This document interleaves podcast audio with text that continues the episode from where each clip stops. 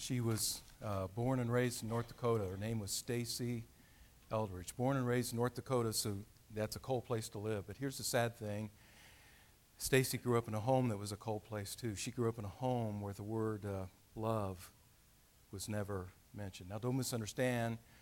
Her dad was a good man, very responsible, hardworking, but he was also very formal and stiff, no emotions. See, he thought it, it just wasn't manly to show feelings. It wasn't manly to hug or hold hands, not even with little girls, not even when that little girl happens to be your daughter. So, Stacy never heard the words that little girls need to hear when they grow up words like precious, pretty. In fact, one day Stacy came running home after school. It had been a bad day. She was deeply hurt. She desperately needed a hug. And yet, when she went running up to her father to find a little comfort, he immediately pushed her away. And the message was loud and clear Don't bring your troubles to me. Her mother wasn't any better. I mean, she was a good lady, very moral, but she was a neat freak, which meant Stacy was never allowed to bring her friends over to the house to play because that might make a mess. And messes are not allowed in this home. You know, they had a living room, but it really wasn't a living room, something you live in. It's just something to look at. Everything's got to be kept in place. Everything in this home's got to remain neat and clean. No romping around in this home. So, with that kind of atmosphere, you can just imagine the dilemma that this little girl, Stacy, found herself in one day. One day, her parents are downstairs visiting with some guests, and the rules in this home are really clear. When mom and dad are talking to somebody, they're not to be interrupted. And the rules in this home are not to be broken. So, all the adults are downstairs visiting with each other. Meanwhile, Stacy's upstairs in the bathroom trying to wash her hands like a good girl's supposed to do. But here's the problem she takes the plug and closes the drain, turns the faucet so she can get some water to clean her hands. But once she finishes rinsing off all the soap, she can't turn the water off and she can't pull the plug out. Both the faucet and the plug are stuck. So the water keeps running, the sink keeps filling up, and little Stacy has no clue what to do. I mean, something bad's happening and she doesn't know how to stop it. But she can't run downstairs and talk to her parents because the rules in the house are clear. When mom and dad are talking to somebody, they are not to be interrupted. And the rules in this home never bend. Well, there's a crisis occurring in the bathroom upstairs. What is this little girl supposed to do? Well, she does the only thing she can think of run and hide. run to her bedroom, hide underneath the mattress, and just pray that somehow, someway, this nightmare is just going to disappear all by itself. And yet, while she's hiding underneath the mattress, the water in the bathroom just keeps running, filling the sink, spilling out on the floor, soaking the ceiling, and eventually dropping down on the heads of the adults who are sitting. Now, have you ever found yourself caught in a set of circumstances like that where you feel like that little girl, Stacy? You know, you're caught in a mess and you have no clue how to fix things. But you're afraid to talk about it. You're afraid to tell anybody else because you're convinced if you do, hey, there's no mercy for those who make messes. And so, because you don't want to be judged and you don't want to be condemned, you just kind of keep it to yourself and pray somehow, some way. Nobody else is going to find out about this trouble that you're in right now. And somehow, some way, this trouble is just going to resolve itself. And yet, while you find yourself in the middle of this mess, you just feel so helpless because everything seems so hopeless. You just feel stuck. You know what I'm talking about? You know, here's a lady who says, Yeah, my husband, he's got an anger problem. That's pretty obvious and I doubt that it's ever going to change. But he only hits me occasionally, so maybe it's not that bad. Besides, at my age, it's probably better for me just to kind of tough it out rather than talk to somebody else because if I talk to somebody else, that's just going to stir up all kinds of trouble. Or if I try to walk out and, and try to make it on my own, oh no, that's, that's too much of a challenge. So I guess I'm stuck. I'll just have to suffer quietly and do my best to survive. Or here's a young man who's thinking to himself, you know, I've, I've been depressed ever since I was a teenager. Maybe that's just who I am. I guess I'll probably be this way till the day I, day I, I die. I guess I'm stuck. I, I'm just going to have to learn how to live with this. I guess I'm just always going to be depressed. Or here's somebody thinking, you know, I never did finish college, so can I really hope for a better job? I mean, as far as a career goes, I probably already hit the ceiling, so I really shouldn't expect to find anything better, right? Or here's somebody who is super shy and they're thinking, you know, it's really hard to go out there and make new friends. Besides, some people, they can be so selfish. So if I take that risk and I step out and I, I actually try to reach out, I, they're probably not going to accept me. They're probably not going to invite me to do stuff. So rather than go through all that pain and heartache and, and experience that kind of rejection, I'll just, I'll just keep to myself and I'll just try to make it on my own somehow. Do you know the feeling? Trapped, stuck, convinced that things are never, uh, never going to change. We've all been there at one time or another. At different moments in our life, we found ourselves thinking that way, and yet that kind of thinking is a lie. It's just an outright lie. And it's this scripture that we're going to look at today, Hebrews chapter 4, that exposes that lie and shows us that because of Jesus, we can get help. Because of Jesus, there is hope for something better. Now, I, I, think that in order for us to appreciate what we're going to read in the book of Hebrews, chapter 4, that first of all, we need to revisit a story that we find uh, in the life of Jesus. Because looking at that story, I think is going to help us better understand what we read in the other place. So, do you remember what we read in the book of Mark, chapter 5? Here's this woman, and she's been suffering for 12 years. It's some kind of bleeding disorder. We're not sure exactly what, maybe bleeding ulcer, chronic nosebleed, maybe some form of you know, where the blood doesn't clot the way it's supposed to, which means anytime you got a cut or an injury, you're going to bleed way more than what most people do. And you know what happens with the loss of blood? I mean, you remember when you that blood drive that came along and you decided to participate and you were sitting there in the chair that day and you gave your blood and after giving the blood the nurse said now don't take off just stay around for a while eat some cookies and drink some orange juice but you were kind of proud and stubborn and said I don't need that. And yet, as soon as you stood up, immediately you felt lightheaded and you nearly passed out. Why? Because you forgot that bleeding brings weakness, bleeding creates a lack of energy.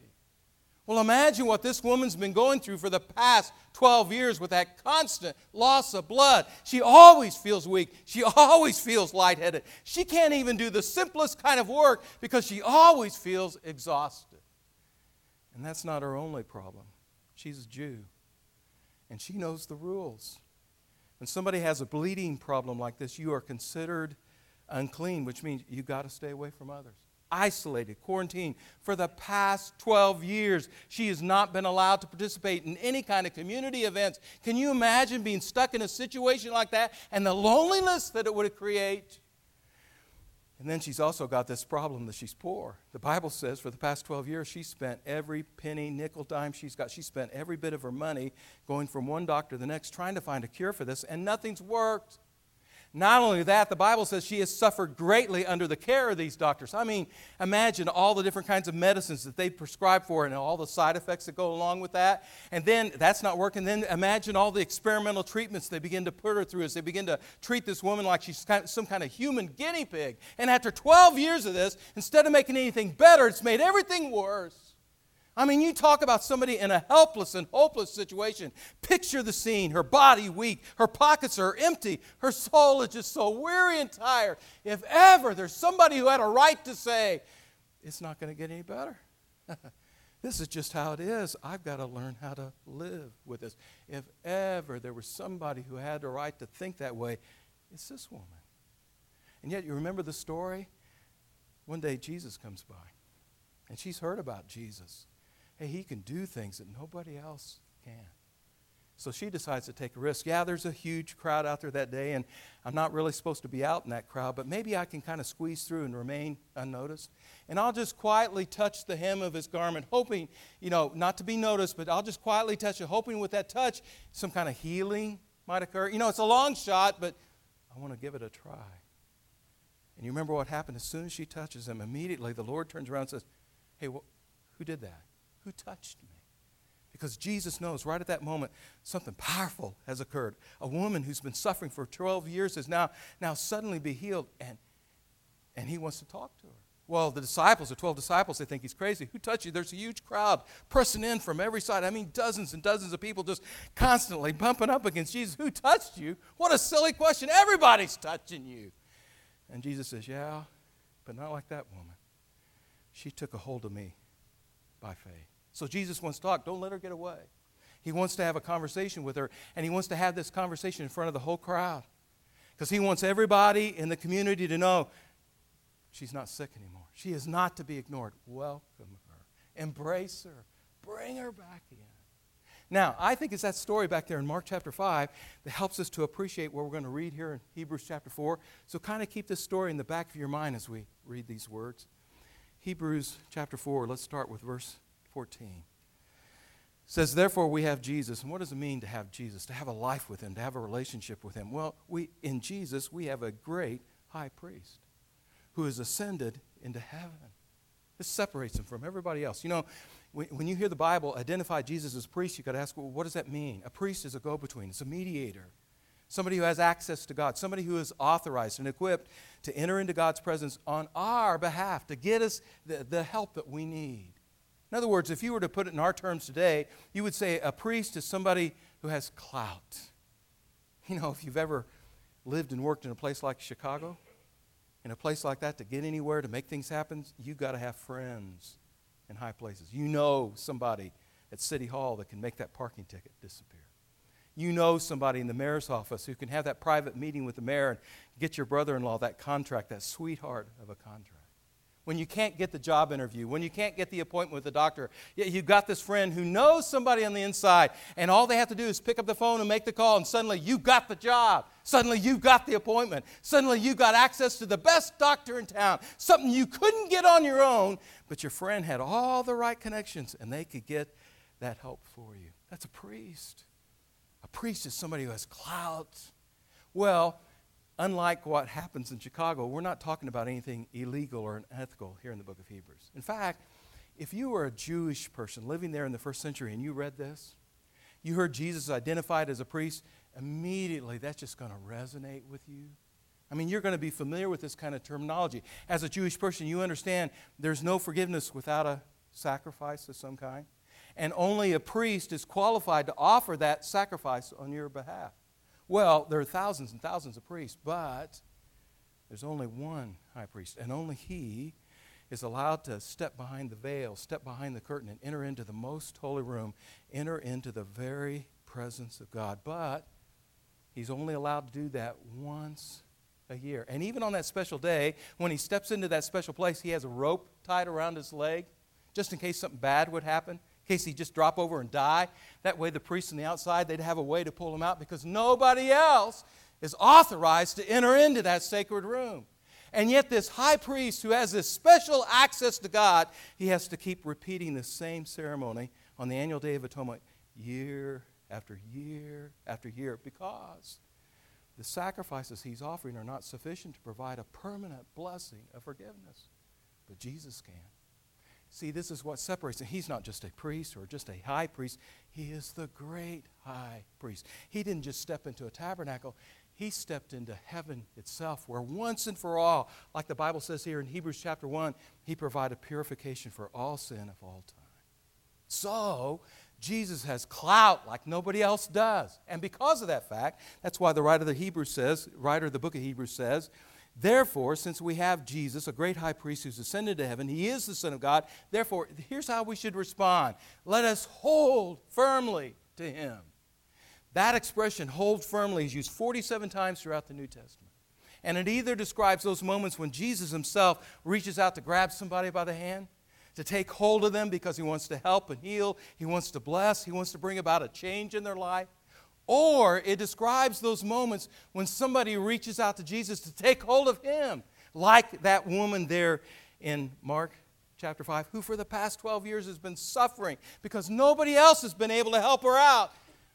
But Jesus can. So he's a great high priest. He can do things that nobody else can do. Here's something else that makes Jesus a great high priest. He gives us this freedom where we want to approach. We feel free to approach him because of who he is and what he's like. Notice what it says here in verse 15. It says, For we do not have in Jesus a high priest who's unable to empathize with our weaknesses. That word weakness, we're not talking about sin.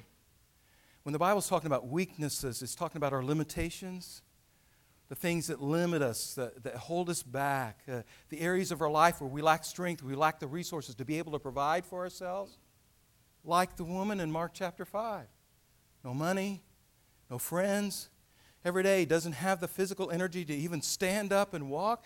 Does Jesus really understand the struggles we go through because of our weaknesses? Yeah. And here's one of the evidences, the last part of this verse. What we have in Jesus as our high priest, we have somebody who's been put to the test in every possible way. With this one exception, he did not sin. Now think about that. Who has the greater temptation? The person who five minutes later just gives up and gives in and just allows himself to be consumed by the moment? Or is it the person who two hours later is still saying no? still fighting, still refusing to yield to the pressure? Who is it that really feels the weight and the tension of that struggle? It's the one who continues to resist. Who is it that really understands how strong the wind is? The person who won't even fight it and they just lay down? Or is it the person who continues to stand and continues to walk against the wind? Who really understands how strong and forceful the wind is? It's the one who continues to resist. So it is with Jesus. Because he did not yield, he, more than anybody else, understands how strong that temptation can be, how tough life can be. And because he understands that, that's why he's drawn to us.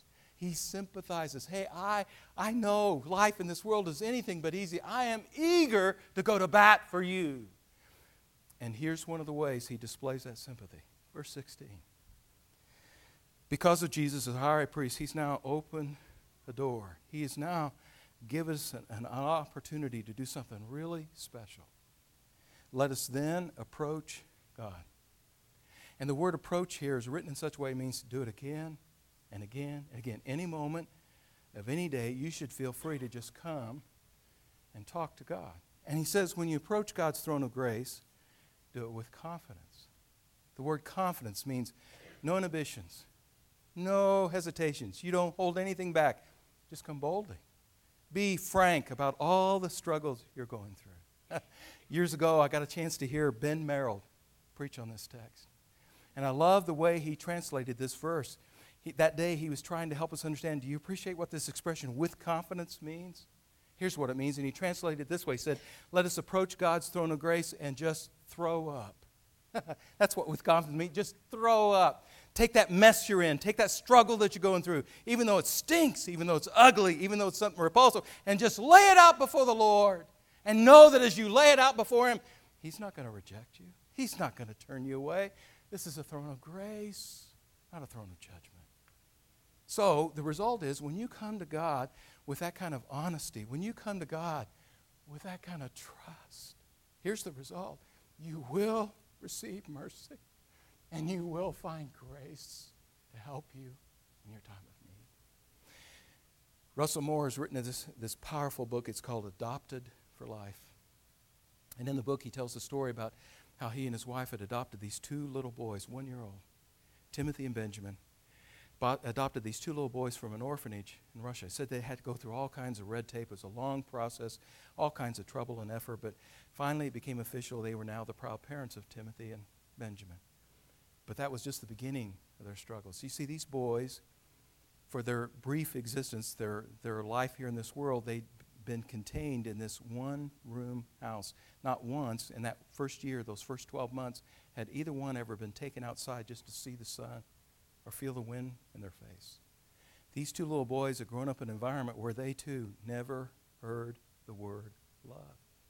So that day, Russell Moore says, that day, Russell Moore and his, and his wife came to pick him up, carry him out, bring him back to America to the brand new home. He says, that first moment when they picked the boys up and they carried him outside, they started trembling. They immediately began to reach back to that house because that's the only life they've ever known. That's the only thing they're familiar with. Who are these new people? And Where's this new place they're taking? What does this all mean? They were so scared and confused, which meant getting back to America and making this transition to this new environment was anything but easy. I mean, every day, Russell Moore and his wife, they'd read books to the children, they'd sing to them, they'd hug them, hold them, love them, you know, play games with them. And yet it seemed like forever before those two little boys would ever actually relax or settle down or feel comfortable in this new home. But Russell Moore says one day he and his wife realized, I think we've hit a turning point because they now realized that neither one of the toddlers was trying to hide food in their high chair. Seeing that orphanage over there in Russia, uh, they weren't fed on a regular basis. I mean, you just never knew from day to day if you were going to get a meal on that day. So, even at the age of one, the little boys had learned hey, if we're going to survive, we got to watch out for ourselves. Nobody else in this place is really watching out for us, so we got to watch out for ourselves. So, when they got food, they grabbed everything they could get. And then they'd hang on to it, some of it because they didn't know when they'd get a chance to eat again. But now, here they were in this new home with new parents, and slowly, gradually, over time, the two little fellows began to discover you know, this is a new place. This is something better. Here we have somebody we can trust. Here we have somebody who really cares. We don't have to fight for the scraps anymore. Because in this home, when there's a need, there's a response. When we have a need, somebody's going to provide. I think that's the kind of confidence that the writer of Hebrews is trying to build and develop pray. But when you come to God, when you approach God and you pray, stop and think about who this is you're talking to. Don't come to God like some kind of bureaucrat and worry about all the proper protocol. No.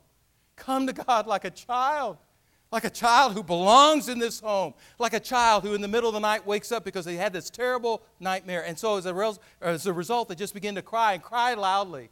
They're not afraid to let everybody in the house know something bad just happened to me and I need help. And instinctively, that child knows immediately there's going to be a response. Immediately, because they're crying, somebody's going to come run in that room and hug them and hold them and help calm them down. Immediately, somebody's going to come in and begin to wrap their arms around them and begin to comfort them and help get them safely through the night. I believe that's the promise. That's the blessing that is being promised to us here. Approach God and approach Him frequently. And when you approach Him, approach Him with the confidence of knowing when you have a need, He will respond. You will receive mercy, and you will find grace to help you in your time of need. Let's pray.